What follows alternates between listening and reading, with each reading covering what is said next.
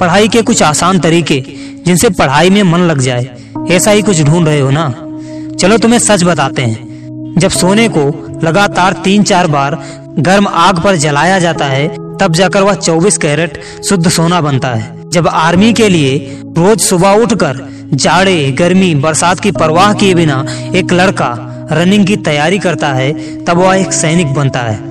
जब एक IAS, PCS 12 घंटे पागलों की तरह किताबों को पढ़ पढ़ कर रद्दी बना देता है, तब उसके हाथ में पावर आती है।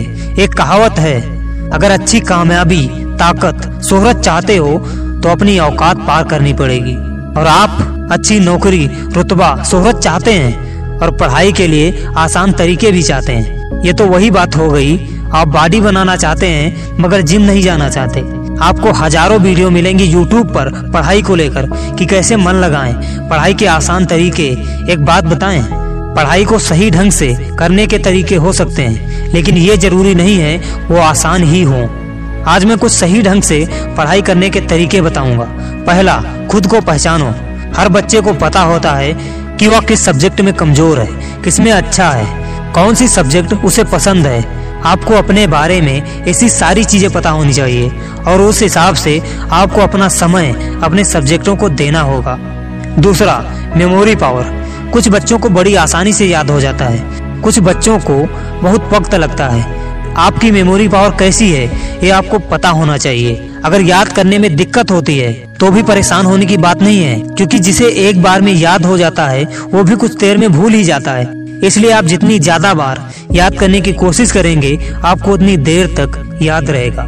इसके साथ ही मेमोरी पावर बढ़ाने के लिए आप सबसे टफ सब्जेक्ट को ज़्यादा पढ़ें, क्योंकि इससे दिमाग मेमोरी पर ज़्यादा प्रेशर डालता है और दिमाग का ज़्यादातर हिस्सा एक्टिव हो जाता है। तभी तो कठिन विषय से मन दूर भागता है, क्योंकि तब दिमाग को एक्टिव होना पड़ता है।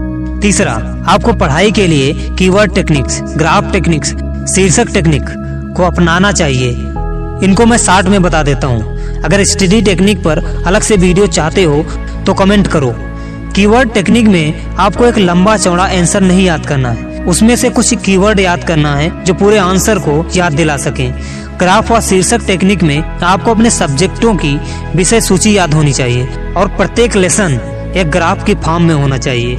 चौथा, आत्मविश्वास।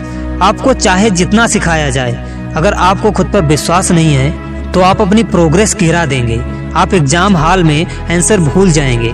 इसलिए अपने अंदर आत्मविश्वास बढ़ाएँ।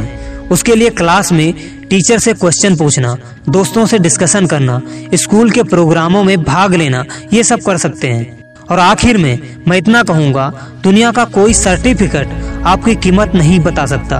अगर मेहनत के बाद भी रिज़ल्ट सही नहीं आए तो इट्स ओके आपकी ज़िंदगी नई राह ढूंढ लेगी। धन्यवाद।